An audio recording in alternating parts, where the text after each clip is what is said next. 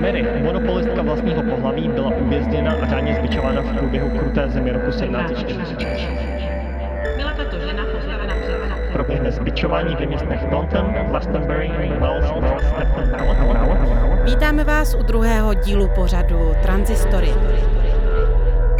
Transhistory je podcast, který se věnuje transhistorii a je zároveň součástí projektu Kvíření nekonečný počet potenciálních přirozeností od Institutu úzkosti.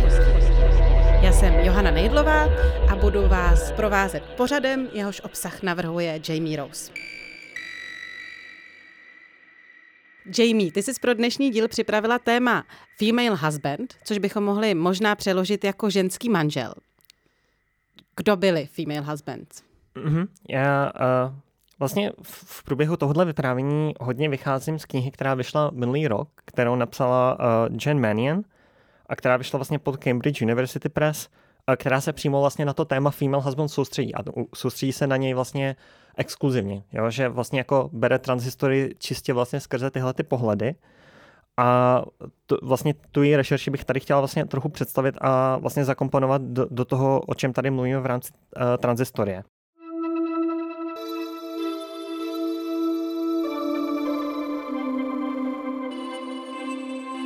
To, co motivovalo někoho, komu byl při narození přidělen ženský gender, aby se rozhodl žít jako muž, zůstává jednou z nejunikátnějších dimenzí příběhů tvořící tuto knihu.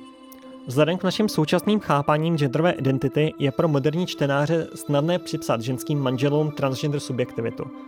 A vlastně by to i mohlo být ta, takto snadné, že někteří, nebo dokonce všichni tito manželé, měli pocit nebo se vnímali jako muži a rozhodli se i jako muži žít, aby uvedli své vnější životy do souladu se svými dušemi. To je jedno vysvětlení.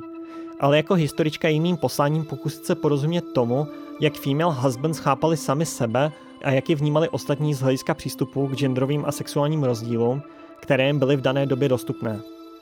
Kolegyně historička John Mayerovic nabízí následující pohled na terminologii a sebeurčení. Stejně jako všichni ostatní vyjádřili tento pocit sama sebe pomocí jazyka a kulturních forem, které měli k dispozici. Tento přístup nám umožňuje rozsáhlé a soucitné bádání a porozumění, což je něco, co si každý člověk zaslouží. Uh, female husband, jakožto termín, předchází vlastně tu dobu, o které tady budeme primárně mluvit, což je 18. století uh, ve Velké Británii, ale v té době už se začal užívat trochu jinak. Uh, pokud se podíváme trošku na tu hlubší historii toho termínu, tak vidíme, že třeba často mluví o intersex osobách. Takže vlastně uh, máme tady vlastně osobu, která není z pohledu společnosti, ve které vyrůstala brana čistě jako muž nebo jako žena. A uh, ta, ta osoba si třeba vzala jako ženu a tudíž je třeba jako brana jakožto female husband, že tam je vlastně nějaká kombinace maskulinity, femininity už v rámci toho samotného termínu. A je to vlastně jeden z těch důvodů, proč já s tím termínem chci pracovat tady nadále, když o tom budeme mluvit, protože si myslím, že není úplně vhodné nebo úplně vlastně to nereflektuje historickou realitu, pokud o osobách, které tímto termínem bylo, byly označovány, mluvíme čistě třeba z dnešního pohledu jako o transmužích. Protože vlastně ta historická realita, ve které oni se pohybovali, ta společenská realita, byla podstatně jiná a samozřejmě ty identity, které jim byly vlastně dostupné, jsou podstatně jiné, než co máme dneska. Že dnes máme vlastně uh, těch mož- ty možnosti, co se týče genderové identifikace, poměrně široké, ale v té době že se pohybujeme primárně v rámci nějaké binarity, možná vlastně jako nějaké vědomí o intersex osobách nebo vlastně osobách, které nutně nespadaly do, do čisté maskulinity nebo femininity, ale vlastně ten termín female husbands uh, je vhodný i s tím, že tam vlastně pracujeme s nějakou vlastně kombinací percep, současné percepce femininity a maskulinity, což je často, jak jsou vlastně tyto osoby prezentovány v informacích, které o nich máme dochované. Je samozřejmě důležité tyto informace prezentovat s vědomím, že je nepsali často sami o sobě, že zaznamenávali cest lidi, tudíž tam je nějaká reflexe vlastně té sociální uh, snahy nějakým způsobem normalizovat jejich životy, či je vlastně prezentovat jako totálně uh, v rozporu s tím, jak by společnost měla fungovat. Ale, ale je to, jsou to vlastně jediné zdroje, často ze kterých můžeme vycházet a myslím si, že i tyto zdroje často vlastně odhalují něco hloubějšího, než se nám může třeba jako zdát na první pohled, uh, když si představíme, jak vlastně se o těchto lidech mohlo v té době psát. Takže jednoduše jsou to teda lidi, kteří při narození je někdo identifikoval jako ženy, uh-huh. ale později se začali oblíkat nebo prezentovat. stylizovat, prezentovat jako muži a ještě tam důležitý, že se uh, podnikli že... sňatek. Nebo... Ano. Uh, není to tu teda nutně vždy vlastně pravdou, pokud mluvíme o female husbands, je, ten termín potom jako trošku se i rozšířil, že jako female husband mohl označovat, být označovaný i někdo, kdo třeba nutně neměl nějaký legální sňatek, ale kdo vlastně jako žil dlouhodobě se ženou, že tam byla, byla nějaká percepce toho, že vlastně zastává roli manžela, mm-hmm. která nebyla nutně jenom úřední, ale vlastně byla to uh, role společenská, pokud to, pokud to tak řekneme v rámci té rodiny. S čím si myslím, že i souvisí vlastně skutečnost, když si vezmeme, uh, odkud ten termín husband pochází. Protože v rámci toho termínu, na rozdíl od třeba termínu wife, což vlastně ve staroangličtině vychází z termín, ze slova weave, což znamená čistě žena, tak potom vlastně husband pochází ze slova husband, což je vlastně někdo, kdo uh, drží tu domácnost dohromady. Je on nějaká vlastně v úzovkách hlava rodiny a není tam vlastně nějaká, nějaký, čistě z té etymologie, není nějaký nutný nápor na to, zda, zda to musí být muž nebo musí být žena, i když samozřejmě ta historická implikace byla vždy na muže. A i proto vlastně ten female husband jako termín mně přijde zde docela vhodný. Jasně, proto to potom v češtině, kde máme prostě eh, manželku, mm-hmm. nesedí, nebo manžela.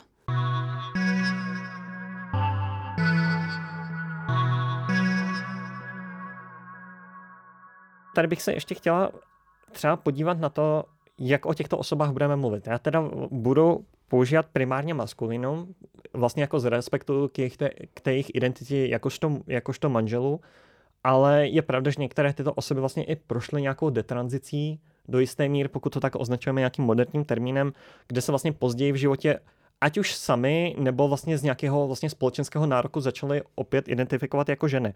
Tudíž i vlastně vidíme, že nějaká ta fix, fixita nebo nějaká ta zafixovanost genderové identity nebyla v té době vnímána ani tak jako třeba dneska, že ji vnímáme často jako obecně společensky jako něco fixovaného, buď člověk se identifikuje jako žena, nebo se identifikuje jako nebinární celý život.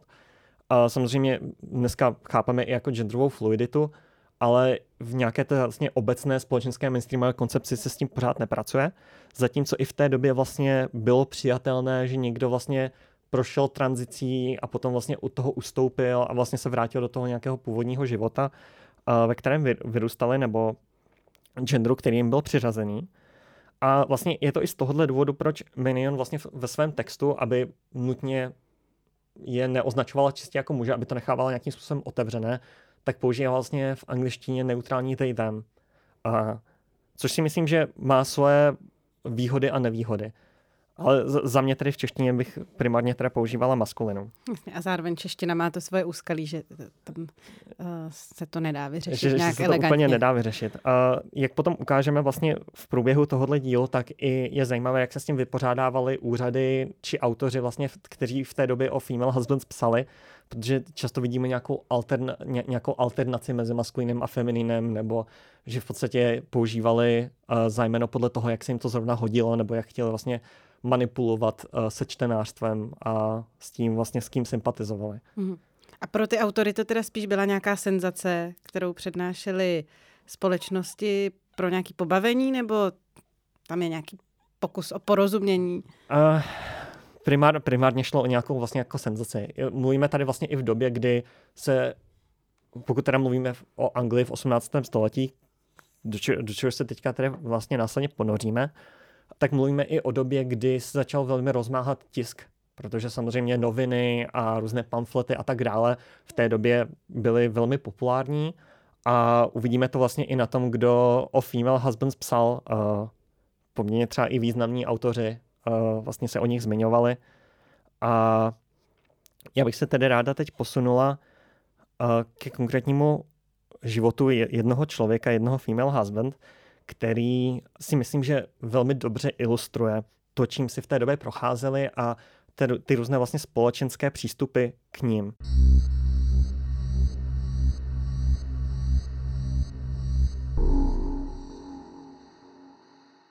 tím člověkem byl Charles Hamilton, který se narodil Nevíme úplně jasně, kde se narodil, existují různé spekulace. Já jsem viděla třeba primárně uh, Skotsko, ale narodil se podle toho, co víme, v roce 1721.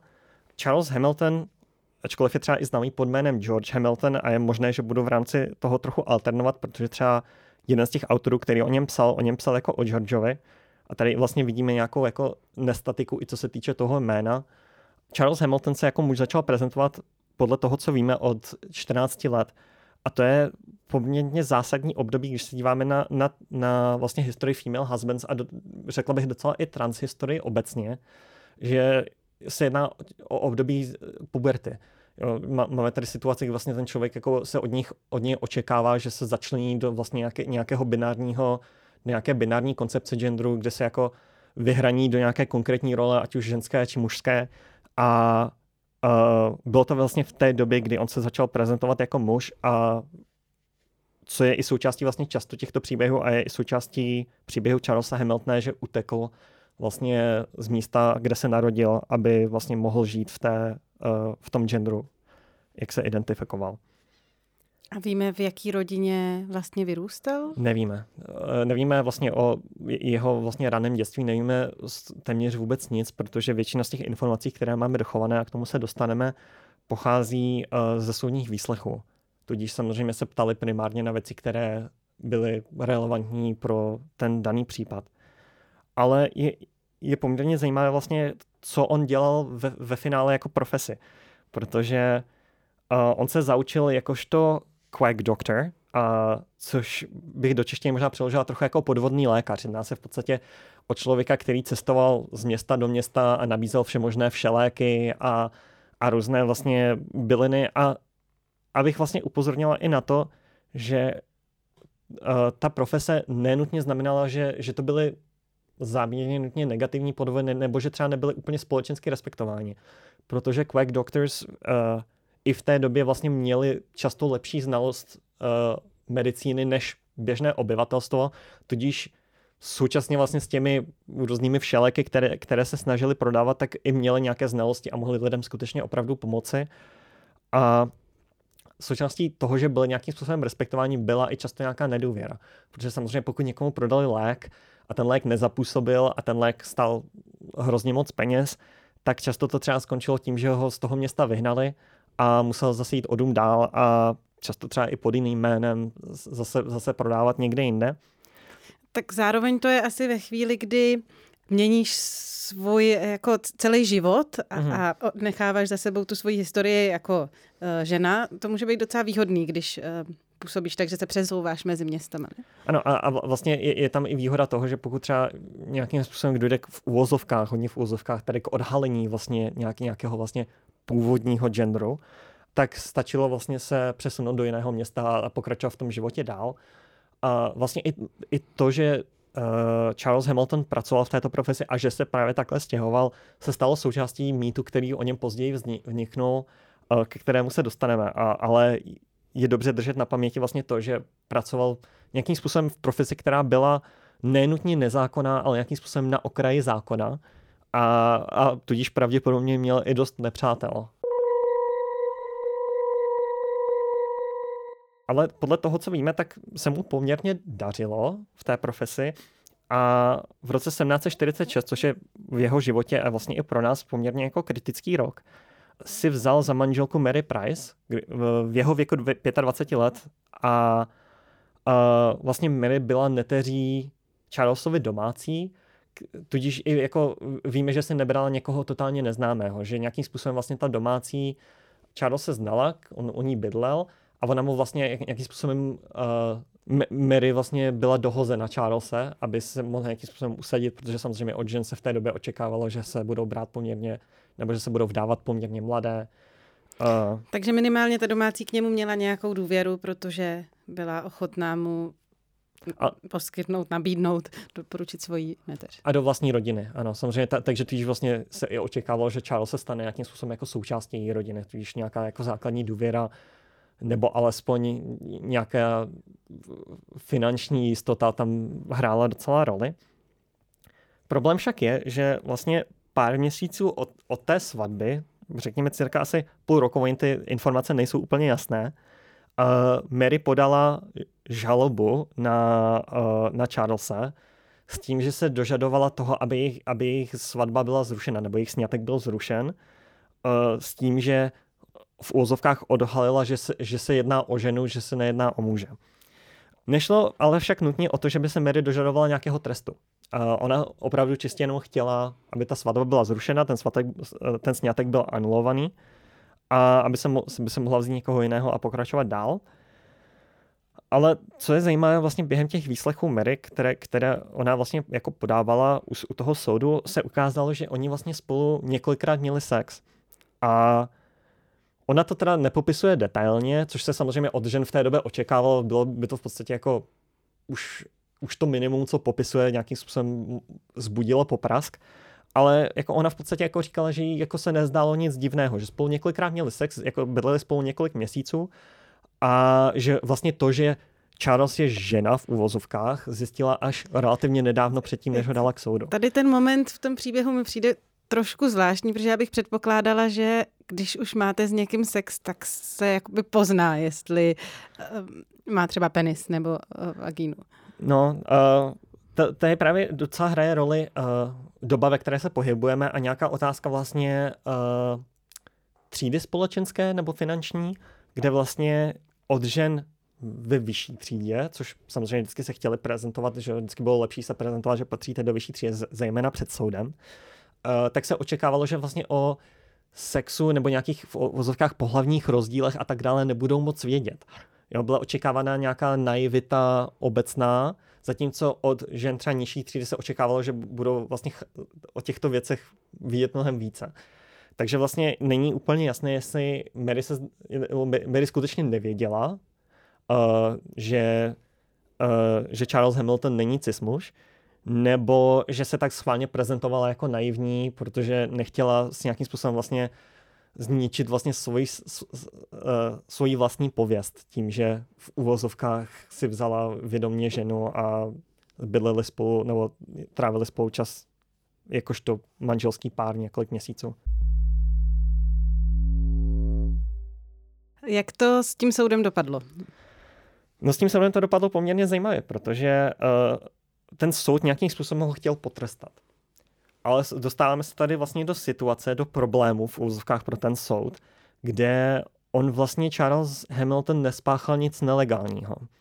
Protože pokud byl tedy brán úředně jako žena, nebylo nelegální, nebyl, nebylo protizákonné pro ženu, aby si vzala jinou ženu.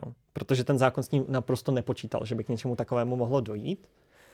Současně s tím nebyly ani vlastně uh, nelegální uh, sex mezi dvěma ženami, ačkoliv třeba mezi dvěma muži byl zavedený jako nelegální a často, to, často padaly i velmi vysoké tresty, tresty smrti, pokud šlo třeba o sex mezi dvěma muži v armádě. O, že to bylo, že to, to bylo bráno velmi vážně, ale mezi dvěma ženami ne. A zase z pohledu úředního, uh, ne z našeho, ale z pohledu úředního tady mluvíme v úvozovkách o dvou ženách. Ale současně s tím i nebylo nelegální se prezentovat v, v šatstvu jiného genderu.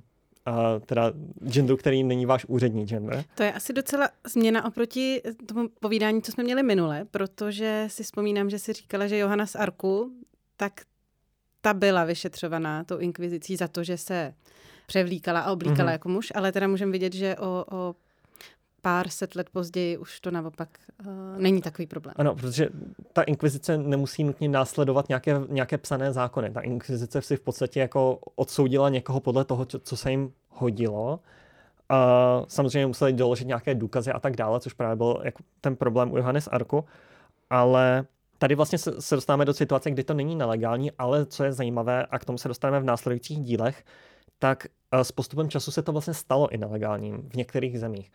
V některých zemích to tedy bylo zavedeno jako nezákonné, ale v některých zemích, třeba v, konkrétně v Americe, dlouhodobě platilo takzvané pravidlo tří kusů, což uh, platilo až třeba do 70. let. A nebyl to psaný zákon, ale obecně v queer komunitě ve Spojených státech se bralo, že pokud vás zatkne policie, tak musíte ukázat aspoň vlastně, že máte na sobě tři kusy oblečení, které odpovídají vašemu úřednímu genderu, nebo můžete být zadr- ne, nebo vás můžou zadržet a vlastně dostat, dostat vás do velkých problémů. Ale nikdy to nebyl vlastně psaný zákon, který by byl někde uh, vlastně jasný a evidentní, alebo to vlastně jako nepsané pravidlo. Jasně, takže prostě kalhoty, košile, punčochy? Třeba. Jo, ta, vlastně musel, tady, musel, musel tam být nějaký aspoň jako náznak toho, že se prezentujete jako v rámci uh, vašeho úředního genderu.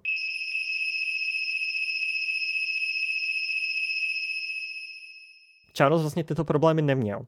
A, uh, protože nic, co vlastně spáchal, spáchal v úvozovkách, nebylo nelegální. Ale, a vlastně ani ta vlastně profese, kterou provozoval, nebyla nelegální. Nicméně na ten soud vlastně tlačilo to okolí uh, kolem vlastně uh, Mary, jeho, jeho ženy a kolem vlastně z celého toho města tlačili, aby nějakým způsobem byl přísně potrestán. Hlavním vlastně problémem v rámci toho, v rámci toho soudu se stalo ne to, že se prezentoval jako muž, ne ani to, že měl vztah se ženou, ale to, že si tu ženu vzal, což opět nebylo nutně nelegální, a že s ním měl sex, což taky nebylo nelegální. Ale je, tady evidentně nějaká snaha o to zachovat uh, nějakou percepci heterosexuality a neřešit tolik vlastně otázku genderu. Jo, že vlastně ta heterosexualita tady v tuto chvíli vlastně je mnohem důležitější a je brána jako vlastně mno, mnohem křehčí než vlastně otázka nějaké genderové binarity nebo nějakých fixních genderů takže byla tady velká snaha vlastně z toho soudu ho potrestat. A nakonec teda našli způsob, jak ho potrestat. Což uh, pár let vlastně předtím, myslím, že v roce 1744, tedy dva roky před tím soudem, byl v Británii uh, odhlasován zákon o tuláctví nebo, nebo potulce, uh, jak myslím, že se tomu říká v češtině, uh, vagrancy, kde uh, se často vlastně člověk mohl dostat do problémů, pokud existoval nějakým způsobem vůbec na, kraj, na okraji společnosti. Uh, ta potulka byla vlastně trestný čin, uh, ze kterého byly osočovány v podstatě veškeré osoby, které byly, které byly brány jako společensky nežádoucí. Tudíž vždycky se dalo něco najít a pokud se nedalo nic najít, tak vlastně ten člověk byl odsouzen za potulku. To se, myslím, používalo ještě v minulém století v Česku, třeba ve spojitosti mm-hmm. s Romama mm-hmm. velmi často. A, a vlastně jako setkáváme se tady, tady vlastně s tím taky, že prostě nemohl mu nic doložit, tak mu dali potulku ale vlastně cílem toho trestu, když se vlastně podíváme za to, za, na to, jak, jakým způsobem byl potrestán, tak vidíme, že cílem nebylo nutně potrestat jeho, ale nějakým způsobem ho zdiskreditovat v rámci jeho okolí. Kromě toho, že tedy dostal 6 měsíců tvrdé dřiny, tak ještě vlastně měsíc předtím v průběhu toho soudu si odseděl ve vazbě a tady je vlastně i zajímavé, eh, s kým ho dali do té vazby. Protože v té vazbě byl s dalšími muži a a jednalo se v podstatě výhradně o muže, kteří v té vazbě byli pro nějaké rodinné uh, činy. Tudíž často muži, kteří třeba měli dítě a uprchli a vlastně odmítali vlastně jako platit výživné, nebo muže, kteří uh, svedli něčí ženy, nebo vlastně jako muže, kteří byli vnímáni nějakým způsobem, že vlastně narušují uh, svatbu a heterosexualitu a vlastně nějakou percepci toho, jak by se měla správně vést rodina heterosexuální.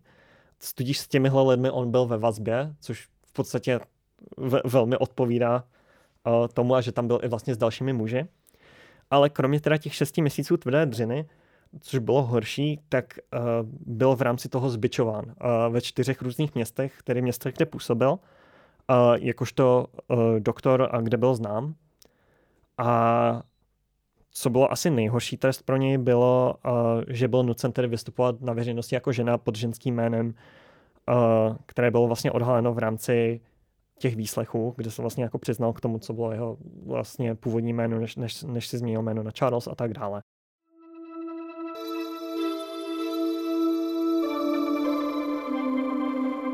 Nadpis.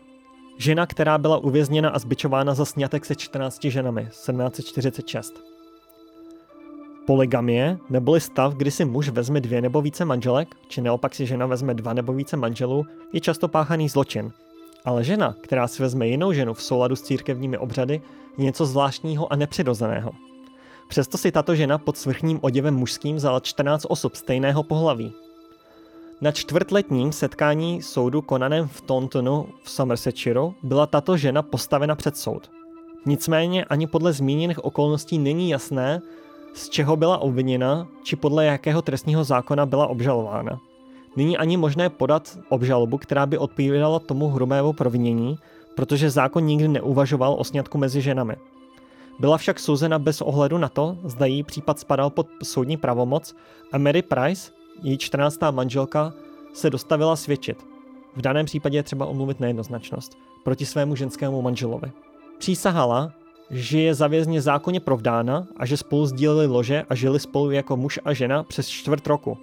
Po celou tu dobu podvodnice tak schopně přejala mužský charakter, že nadále věřila v to, že se provdala za osobu řádného a správného pohlaví. Kvórum učených soudců následně vydalo svůj rozsudek. Že vězeň či vězeňkyně před stolcem je obvyklý a nechvalně známý podvodník a my, jakožto soud, ho či ji odsuzujeme, ať už jde o něj či oni, k uvěznění po dobu 6 měsíců a během této doby proběhne zbičování ve městech Taunton, Glastonbury, Wells a Stepton Mallet a k zajištění dobrého chování po dobu, kterou oni, zmíní učení soudci ve své moudrosti a účinnosti budou či mohou vyžadovat. A Mary, monopolistka vlastního pohlaví, byla uvězněna a řádně zbičována v průběhu kruté země roku 1746. Teoreticky bychom si jako mohli říct, že tady jeho příběh končí, protože často vlastně takto ty příběhy končí. Uh, o trans lidech v historii, zejména v téhle době, se do, dostáváme informace primárně skrze jejich nějaké problémy se zákonem. A vlastně Charles, Charles Hamilton je v tomto velmi podobný, že o jeho, životech, o, o jeho životě víme čistě skrze to, jakým způsobem vlastně interagoval se zákonem. A teoreticky bychom si mohli říct, OK, tak vlastně byl vykonán trest a on tedy nějakým způsobem se vrátil zpátky uh, do společnosti a žil tedy, dožil zbytek svého života jako žena. Ale Charles evidentně s tím nebyl příliš spokojený a evidentně jako mu nevyhovovalo to, že musel žít ve společnosti jako žena, protože o několik let později, o šest let později, v roce 1752, byl zadržen v Americe, ne ještě tady ve Spojených státech, v Americe uh, v Pensylvánii pod jménem Charles Hamilton a evidentně se jednalo o, uh, o podvodného doktora, za, čo, za což vlastně byl z části i zadržen.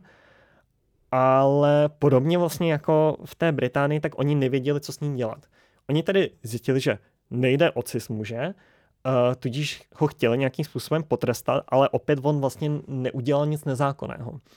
Což tedy vedlo k tomu, že úřady ho drželi ve vazbě s tím, že vydali inzerát na to, že pokud někdo o tomhle člověku ví, že by udělal něco nezákonného, ať prosím za ním přijde, že oni ho teda jako potrestají. A nakonec se nikdo neukázal. Což tedy pravděpodobně vedlo k tomu, že ho propustili a on s největší pravděpodobností dožil zbytek života a v Americe je dál pod jménem Charles Hamilton, tudíž se vlastně nějakým způsobem vyvlékl z toho původního trestu tím, že se odstěhoval uh, přes celý oceán. Ty jsi vlastně mluvila o tom, že o Charlesovi Hamiltonovi si můžeme dočíst i v beletrii. Mm-hmm. Jak to vypadá, to dílo? No, on, on se jako do jisté míry stal takovou jako legendou právě eh, v rámci těch female husbands a možná asi i legenda je tady správné slovo, protože často ty informace, které o něm byly jako přenášeny v těch různých uh, novinových textech, článcích, nebo i vlastně v jednom velmi známém pamfletu, uh, ke kterému se dostaneme za chviličku, uh, často vlastně nebyly úplně, řekněme, přesné. Uh, často vlastně si domýšleli různé další informace. Jednou vlastně z těch centrálních informací bylo, že si nevzal manželku jednu, ale 14. Tudíž vlastně nebyl pouze ženským, ženským manželem, ale i polygamistou, což ho dohnalo k dalším problémům. To už a je něco, za co by se dalo odsoudit v té době. To, za to by se rozhodně dalo odsoudit, ale potom je samozřejmě otázka, jestli může jako polygamista brá, být brán někdo, kdo je úředně zavedený jako žena, ale kdo si vzali další ženu, takže tam je otázka, jestli by se skutečně mohl dostat do nějakých problémů, protože to, že by ho řekli, že označili za polygamistu, by znamenalo, že by ho museli označit za muže. Tudíž vlastně i by to do jisté míry bylo potvrzení jeho maskulinity. Mm. A, a často vlastně uh, ty soudní procesy s různými female husbands se často potýkají vlastně s tím, jestli, jestli to berou vlastně jako přestupek ze strany ženy, nebo přestupek ze strany muže, nebo vlastně jako jak s tímto člověkem nakládat a podle jakých vlastně nějakých jako zavedených praktik ho uh, odsoudit. Že samozřejmě ženy, přestupky žen a mužů byly brány trochu, taky trochu jinak.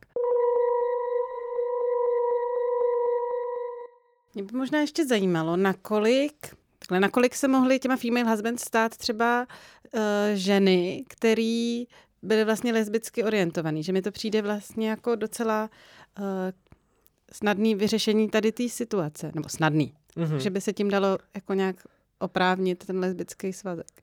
Samozřejmě tady je trošku otázka, uh, proč by vlastně jako se nutně museli i brát, protože to potom, pokud bychom jako brali tuhle tu otázku, tak bychom to brali z pohledu toho, že vlastně ten člověk vystupuje jinak na veřejnosti než doma. Mm-hmm. Jo? Že, že doma tedy vystupuje jako žena, na veřejnosti vystupuje jako muž.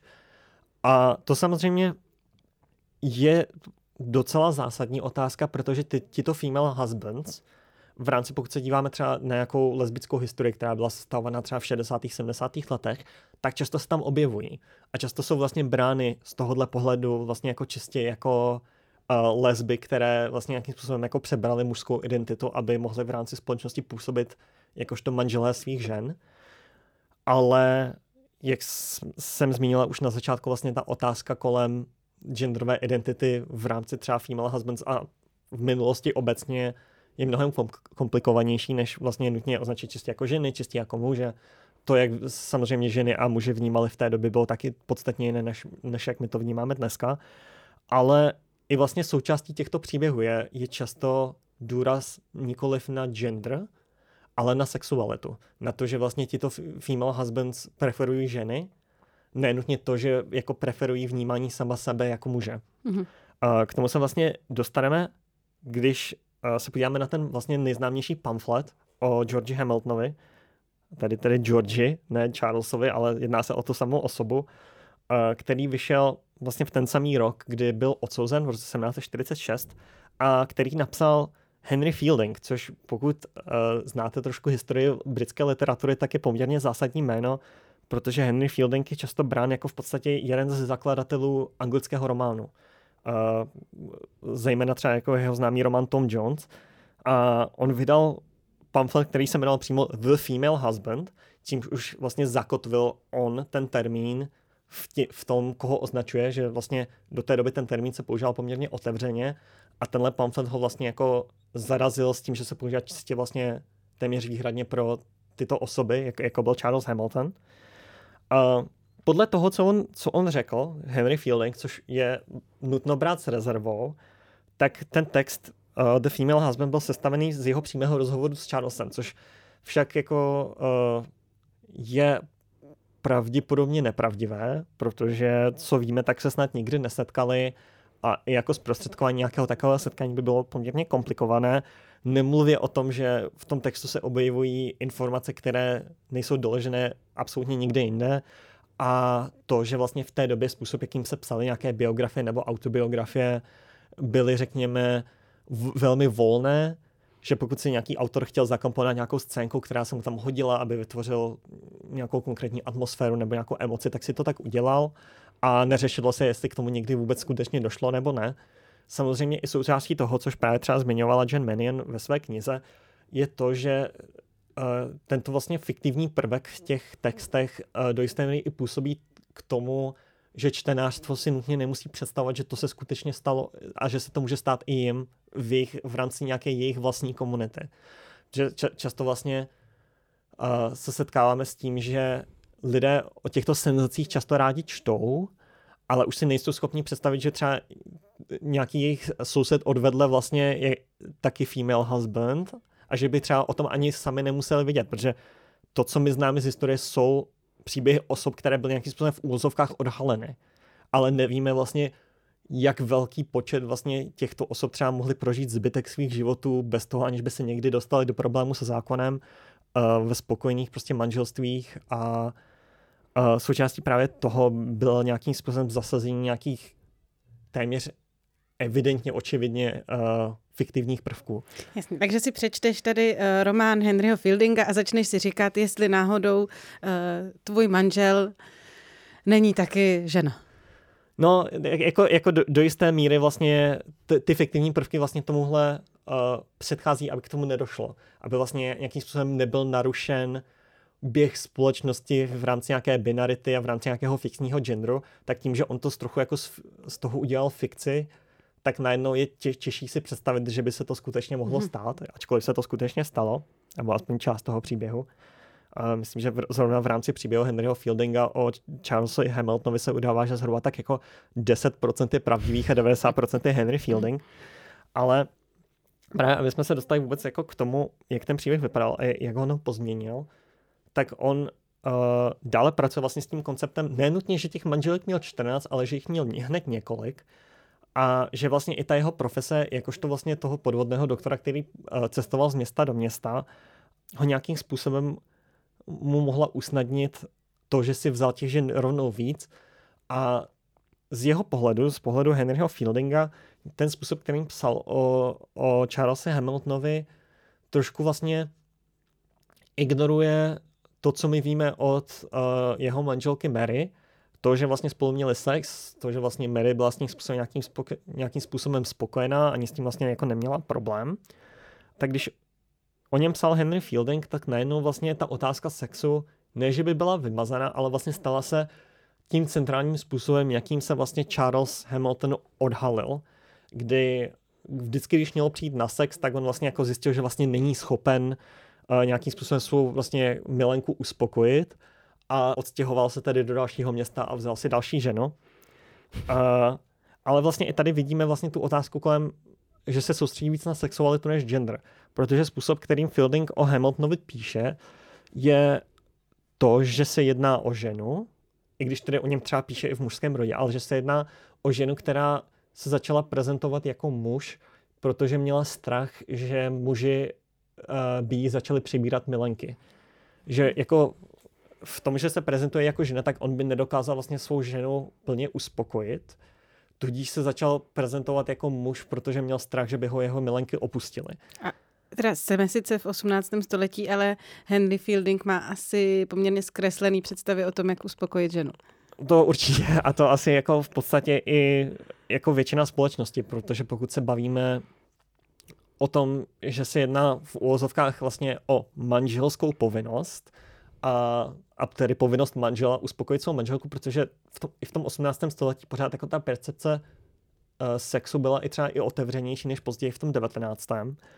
Tak on vlastně jako svou manželku uspokojil, jakožto Mary evidentně s tím neměla problém, evidentně jako vykonal svou v úvozovkách mužskou povinnost a tím vlastně i jako nějakým způsobem vlastně společensky přebral nějakou jako esenciální maskulinitu.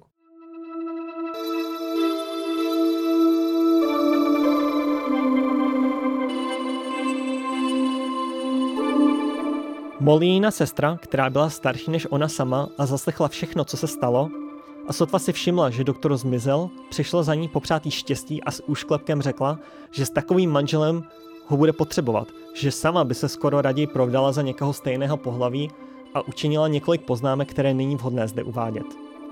Molly toto nelibě nesla s velkou vřelostí. Řekla, že si vybrala jen pro sebe a že pokud ona je spokojená, ostatní by si neměli trápit s věcmi, do kterých jim nic není. Byla skutečně tak nesmírně zamilovaná, že si nejsem jist, zda by svého doktora vyměnila za nejskvělejšího a nejbohatšího nápadníka na světě. A kdyby její náklonnost nebyla tak úžasně pevná, je možné, že nehoda, která se stala hned po následující noci, mohla změnit její názor. Když se svým milencem šla na další tancování, došlo mezi doktorem a mužem tam přítomným k hádce, při které matka hrubě popadla doktora za límec a roztrhla jí kazajku a košili, což plně odhalilo její ňadra, která přestože byla úžasně krásná pro ženu, byla tak výrazně odlišná od mužských prsou, že přítomné v dané ženy se začaly hlasitě chichotat. A ačkoliv toto nevneslo úplně podezření na doktorovo pohlaví, přesto to vedlo k různému šepotání, které by pravděpodobně rozvrátilo jeho snětek s méně nevinnou či zamilovanou panou. Na ubohou moli to však žádný účinek nemělo. Její milé srdce bylo prosté jakéhokoliv podezření či pomyšlení nad podvodem. A tak se tedy ve stanovený čas setkala s doktorem a jejich svatba se slavila v obvyklé podobě. Její matka byla nesmírně potěšená, neboť svatbu považovala za obrovskou čest pro svou dceru. Štěstí z toho jí skutečně plně navrátilo zdraví a ve tvářích celé rodiny se neobjevilo nic jiného než veselí a radost. Novomanželský pár nejen pokračoval, ale i výrazně zvýšil svou náklonost, kterou si k sobě navzájem chovali. A chudinka Molly, alespoň podle některých příběhů, které vyprávěla mezi svými známými, tvořenými dalšími mladými ženami z města, byla považována za velikou lhářku a zesměšněna v celém okolí. I podobný příběh vidíme eh, v rámci jiného female husband, kde třeba on měl vztah se ženou, kde zase opět byl vlastně prezentovan jako žena, eh, která měla vztah se ženou a v tomto konkrétním případě, že oni se vlastně jako rozhodovali, že někdo z nich musí vystupovat na veřejnosti jako muž a že si, uh, že si hodili mincí. Vlastně, která z nich bude vystupovat jako muž a že tak on se dostal k tomu, mm-hmm. uh, že se identifikuje jako muž, což samozřejmě nebylo nikde doloženo a v podstatě jako způsob, kterým ten člověk o sobě píše, tak k tomu neodpovídá, ale byla tady vlastně nějaká percepce toho, že uh, že se jedná o dvě ženy a že jedna je nucena vystupovat jako muž, protože se muž nějakým způsobem v tom vztahu předpokládá. A, mm. a vlastně i tady vidíme to, že vlastně jako autoři jako Fielding a autoři těch novinových článků a tak dále, že téměř výhradně se jednalo o autory, ale autorky zmíníme tedy taky, jakým způsobem na to reagovali. Ale uh, že tady panovala nějaká jako percepce toho, že samozřejmě vztah, ne třeba i manželský vztah, ale tedy primárně, musí být tvořen mužem a ženou a že pokud tedy dvě ženy se do nějakého jako vztahu dostanou, tak ten vztah nikdy nemůže být plnohodnotný. Jo, že samozřejmě jako, eh, že, že ty, ani jedna z těch žen vlastně nemůže být jako plně nějakým způsobem naplněna tím vztahem, protože ten muž tam je prostě potřeba. A že tedy někdo aspoň musí přebrat roli toho muže, aby uh, nějakým způsobem ten, ten vztah plnohodnotně naplnil. To si ale myslí i někteří lidi v současnosti. To je, to je bohužel nadále pravda. No. Teď popisuješ příběh eh, Charlesa Hamiltona, ale mm-hmm. kolik uh, female husbands máme někde dochovaných v literatuře nebo si zvládla mm-hmm. zaregistrovat uh, skrz třeba ty příběhy no, v novinách? Ono se stačí třeba podívat právě na tu zmiňovanou knihu Jen Mannion, která právě jako ty, ty případy u různých female husbands zaznamenává a už jen pokud se podíváme čistě na to 17. 17. 18. století, tak jich tam má aspoň 8 při nejmenším. A zase opět je třeba upozornit, že to jsou případy osob, jejichž gender byl v úzovkách odhalen. Jo, tudíž lidi, kteří se dostali do problému se zákonem, lidi, kteří nějakým způsobem museli apelovat na ten zákon, lidi, kteří v některých případech se třeba i, i uh, přiznali jako veřejně, uh, že se tím třeba nějakým způsobem jako netajili, ale samozřejmě zase opět tady panuje otázka, jako kolik jich mohlo být, o kterých to nikdy nevíme a nikdy se to již nedozvíme, protože ty historické informace prostě neexistují, protože nikdy nebyly někde oficiálně zaznamenány. Jasně, ale i osm mi přijde jako poměrně velký počet mm-hmm. Lidí, kteří byli zmapovaní a nějak ano. popsaná ta jejich situace. A tady samozřejmě i mluvíme o, o informacích, ke kterým, má, ke kterým máme přístup ještě dnes, což je třeba že o 200-250 let později, což samozřejmě otázka je, kolik se toho třeba, kolik toho bylo zaznamenáno a vůbec se nedochovalo. Ale je pravda, že většinou, pokud se o tom psalo, tak se o tom psalo z pohledu senzace, když jako i z pohledu tehdejší veřejnosti to bylo něco neobvyklého, ale bylo to z velké části neobvyklé, protože my nevíme, kolik lidí tímto způsobem žilo v tajnosti. Můžeš nám představit ještě nějakého mm-hmm. dalšího female husband? Já si myslím, že zrovna třeba pro velmi zajímavý kon- kontrast eh, k Georgi Hamiltonovi tvoří právě uh, female husband, kterého my známe pod jménem James Howe, který se narodil, on byl vlastně i starší dokonce než, než Charles Hamilton, protože se narodil v roce 1716 ale vlastně první dochovaný nějaký, nějak, nějakou informaci o něm vlastně jakožto female husband pochází po, z doby po Charlese Hamiltonovi, tedy 20 let, 1766. A Howe je zajímavý vlastně v tom, že na rozdíl od Charlesa Hamiltona, který se dostal do poměrně zásadních problémů se zákonem, který tedy nakonec, kterým tedy nakonec unikl tím, že se přestěhoval do Ameriky, tak James Howe se k tomu, že je female husbands přiznal otevřeně a přiznal se k tomu proto, že byl s touto informací vydírán. On si vzal poměrně mladý, vlastně si vzal ženu a žili spolu velmi spokojeně, v podstatě nějakých snad 25 let. A vlastně jeho žena nakonec vlastně umřela uh, na nějakou nemoc a současně s tím on byl vydírán uh, nějakou známou, která ho poznala, když on, oni se přestěhovali do města a vlastnili spolu uh, hospodu. A ta známá si ho pamatovala z jeho dětství, tudíž tedy věděla, že vystupuje pod mužským jménem, ale že mu nebylo přiřazeno mužské, vlastně uh, mužský gender při narození. A říkala, že ho vlastně jako udá na policii, nebo že vlastně nějakým způsobem tuto informaci rozšíří, že ho, že ho zdiskredituje. A on jí byl vlastně tedy nucen platit uh, každoročně nějaký obnos, aby vlastně tu, to, s tou informací na veřejnost nešla. A co vlastně bylo kritické v tom, že uh, po smrti jeho manželky, tak evidentně už tady vlastně nepanovala pro něj vlastně tak kritická situace, kdy, kdy on nemohl s tou informací jít, jít veřejně, protože samozřejmě nebyla žádná, uh, žádný snětek, který by mohl být anulován a tak dále. A další součást toho bylo, že ta žena ho vydírala.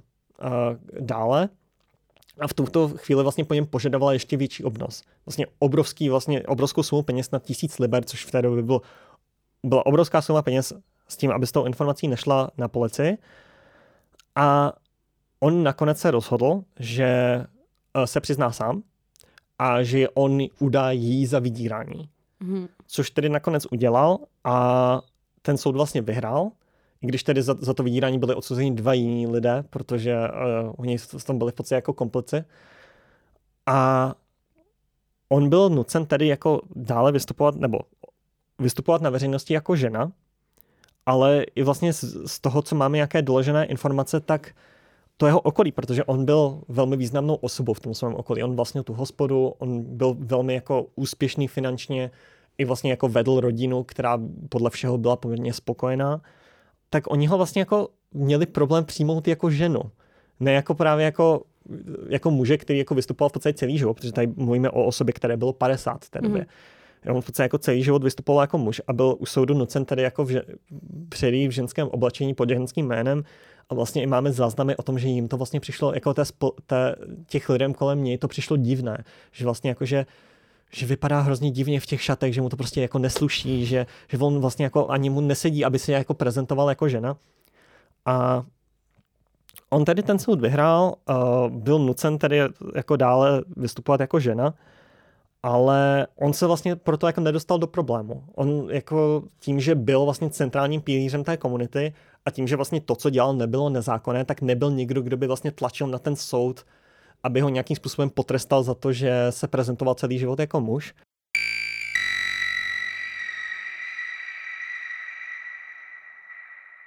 Ty jsi zmínila, že měl rodinu. Mm-hmm. Měl, měli teda i děti? On teda vlastně děti neměl, ale působila tam poměrně významně vlastně rodina jeho manželky.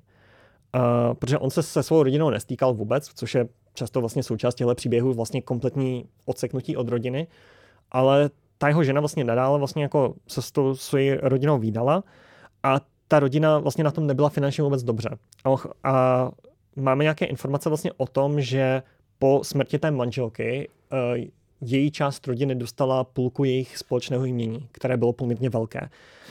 A to byl, nebylo v té době vůbec standardní, protože žena nemohla vlastnit žádný majetek a vlastně po její smrti, pokud někdy vlastně jako vlastnili něco společně, tak by to vlastně přešlo všechno uh, Jamesovi, ale nějakým způsobem oni vlastně jako byli schopni vymyslet, jakým způsobem ona dostala, nebo ta její část rodiny dostala ten majetek.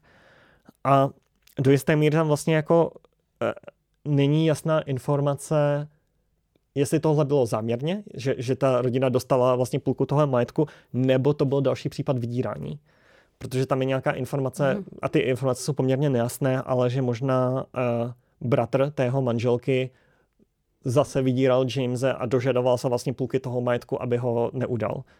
Takže vlastně jako ta, ta rodina tam hraje roli, ale co se týče vlastně i toho, že byl jako vnímán jako úspěš, úspěšný muž, tak vlastně i byl tak jako vnímán právě tou komunitou, že i v rámci třeba eh, nějakých novinových článků nebo takhle bylo prezentováno, že on vlastně on si vedl skvěle vlastně v biznise, měl jako úspěch v rodině, všichni ho milovali a jako uměl nakládat s penězmi, uměl investovat a tak dále, takže on byl vlastně jako uh, jako všechny ty vlastně jako uh, znaky maskulinity, které v té době existovaly, tak mu byly přiřazeny.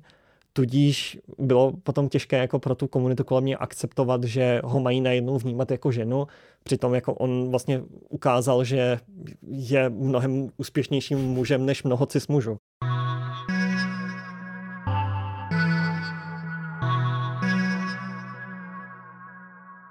James Howe je poměrně zásadní v tom, jak na ně třeba reagovaly uh, feministky v té době. Protože samozřejmě uh, feminismus v té době existoval, nebyl nějakým způsobem organizovaný jako třeba později, ale máme různé vlastně autorky, které psaly že jo, o, o nerovnosti žen a tak dále. Ale vlastně centrální aspektem tehdejšího feminismu nebylo to, že ženy a muži jsou si přímo rovni, ale to, že existují vlastně jako v oddělených sférách, kde, kde pořád existují nějaký vlastně jako esenciálně mužské aktivity a esenciálně ženské aktivity a že všechny ženy jsou emocionální a všechny muži jsou agresivní a tak dále, to nadále panovalo, ale percepce vlastně tehdejšího feminismu bylo, že to je v pořádku, ale že i přes tyhle rozdíly jsou si muži a ženy rovní. A James Howell vlastně toho nějakým způsobem jako nabourával, protože jim neseděl ani jako muž, ani jako žena a do jisté míry uh, si na Hawa a, doktor, do, a jiné vlastně jako female husbands uh, feministky v té době stěžovaly, že v podstatě je brali jakožto ženy, které uh, nějakým způsobem podrývají svou vlastní jako ženskost, že se dožadují maskulinity a nějakého vlastně jako respektu, který s tou maskulinitou souvisí a že vlastně tím by se vlastně jako, pokud se dožadují jako nějaké rovnoprávnosti žen a mužů, že tímhle směrem by to být nemělo že ženy musí existovat vlastně v té vlastní sféře a muži musí existovat v té vlastní sféře a ne, že ženy by vlastně nějakým způsobem jako se vměstnávaly do té mužské sféry.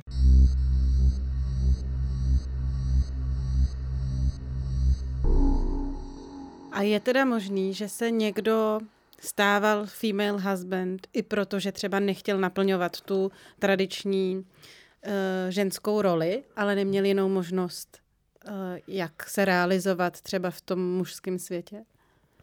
Ta, ta možnost rozhodně existuje a jsou i třeba jako případy, kdy třeba často se to stávalo třeba v armádě, uh, pokud někdo třeba jako opravdu jako se cítil velmi patrioticky a že, že chce jako bojovat za, za svoji zem, tak často se právě třeba stávalo, že, uh, že do armády se naverbovali ne female husbands nebo ani jako řekněme transmuže, ale v podstatě jako ženy v přestrojení, Eh, které, které zastupovaly v rámci té armády mužskou roli a vystupovali dále jako muži, ale vlastně i třeba po ukončení těch bojů, nebo když byly vlastně jako z té armády odešly, tak dále žili vlastně své životy zpět jako, opět jako ženy.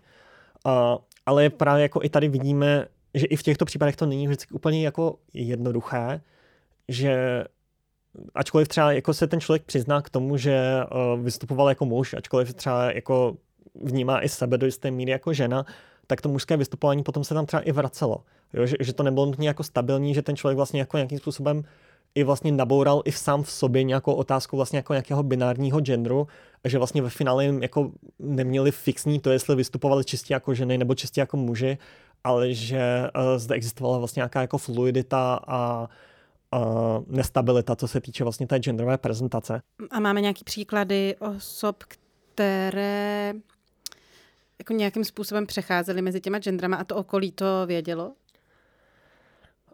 Vlastně případy toho máme, ale je to poměrně komplikované s tím, že to není, uh, že by třeba jako přecházeli mezi gendery třeba co rok, ale vlastně v rámci jejich života, že trošku jako oscilovali, uh, jestli se prezentovali jako muži nebo jako ženy a tak dále. Uh, vlastně zajímavým případem, a vlastně to i souvisí vlastně s nějakým tím, že byly součástí třeba armády, je William Chandler, který se byl, kterému bylo přiděleno vlastně jako, jako ženský gender při narození, ale který se nechal jako naverbovat do armády vlastně pod tímto jménem, pokud se protože to bylo jméno jeho bratrance nebo tak, že někdo vlastně jako ukradl uniformu a nechal se naverbovat do armády.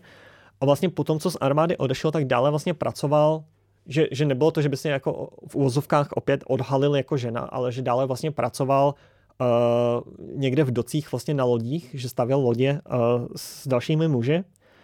A potom, co onemocněl, tak vlastně jako dneska bychom to, to označili jako detransition, ale že se opět začal vlastně jako prezentovat jako žena a nevidíme, že by s tím nutně měl jako problémy. co mě třeba jako přijde velmi zajímavé, právě to, jak to jako vnímal to jeho uh, okolí, tak i vlastně potom, co on se začal prezentovat jako žena, tak s, uh, si začal vlastně vztah s bývalým kolegou z toho, jak stavili ty lodě a dokonce se vlastně vzali a měli děti. Tudíž vlastně jako ze strany toho kolegy tento člověk, kterého on vnímal vlastně jako dlouhodobě jako muže, kterého pak začal vnímat jako ženu, tak vlastně jako ho vnímal jako ženu do té míry, že se vlastně jako vzali a měli spolu děti a nejsou nějaké jako jasné náznaky toho, že by byl jako William Chandler jako nespokojený uh, s tím, že vlastně jako potom vystupoval jako žena opět. Já si říkám, že to muselo být hrozně obtížný v té době, mm, když jako určitě teď je, uh, není jednoduchý uh, být třeba transgender, ale s představou, jakým způsobem řešili třeba menstruaci a taky praktické věci, to tady muselo být hodně náročný. Ono vlastně tahle ta otázka vlastně toho, jak to, uh, to tajemství zachovat, v úvozovkách za tajemství ne vždycky, uh, tak vlastně hodně se objevovala v rámci těch příběhů, kde ty lidi, kteří ty příběhy upravovali, často vlastně z těch jako skutečných autobi- autobiografických uh, příběhů, tak tam vlastně zakomponovávali uh, nějaké takovéhle scény, kde mohlo dojít k napětí. Uh, často se právě ne, nesoustředilo se to třeba nutně na otázky třeba menstruace, ale konkrétně uh, prsa, kde samozřejmě pokud ti to lidé vlastně jako žili dlouhodobě třeba s muži na, na lodích, pokud se třeba jako dali do armády, pokud byli třeba v námořnictvu, tak žili samozřejmě s dalšími muži na lodích a museli si nějakým způsobem převlíkat bez toho, aniž by si toho někdo všiml a tak dále. V rámci vlastně příběhu Henryho Fieldinga tak je vlastně scéna, kterou ještě budeme číst, kde vlastně někdo dostrhne Charlesovi košily a vlastně se ukáže, že má vlastně prsa, ale vlastně jako to nutně ještě jako neznamená, že se nějakým způsobem jako prolomilo toho, že ho vnímají jako ženu. Prostě v té době třeba z pohledu vlastně toho příběhu, jak ho vypráví Henry Fielding, že ho prostě jako, že bylo nějaké podezření, ale že to, že má prsa jako nutně jako ještě ne, ne, neznamenalo, že je žena. A... Zároveň asi ne každá žena má ano. obří prsa. On to teda Fielding popisuje, že, jako, že má krásná prsa pro ženu, ale že mu se to teda nehodí. A, ale právě jako, jako držení toho tajemství bylo centrální. Třeba je tady příběh vlastně další uh, z toho námořnictva konkrétně, kde jedna z těchto vlastně transhistorických osob byl prostřelen do nohy. To taky není úplně jako doložené, že se mu stalo, ale zase se to objevuje v tom příběhu, takže pravděpodobně to tam bylo vloženo uh, pro nějaké napětí a že byl střelen do nohy a že se dožadoval toho, aby ho uh, neošetřoval doktor, protože by si musel sundat kalhoty a že vlastně, že, že, si, ten, že si ten úraz vlastně ošetřoval sám mm-hmm. uh, dlouhodobě, protože samozřejmě jako, že měl strach, že by, se, že by mohlo dojít k jeho odhalení. Doslova řekněme, odhalení.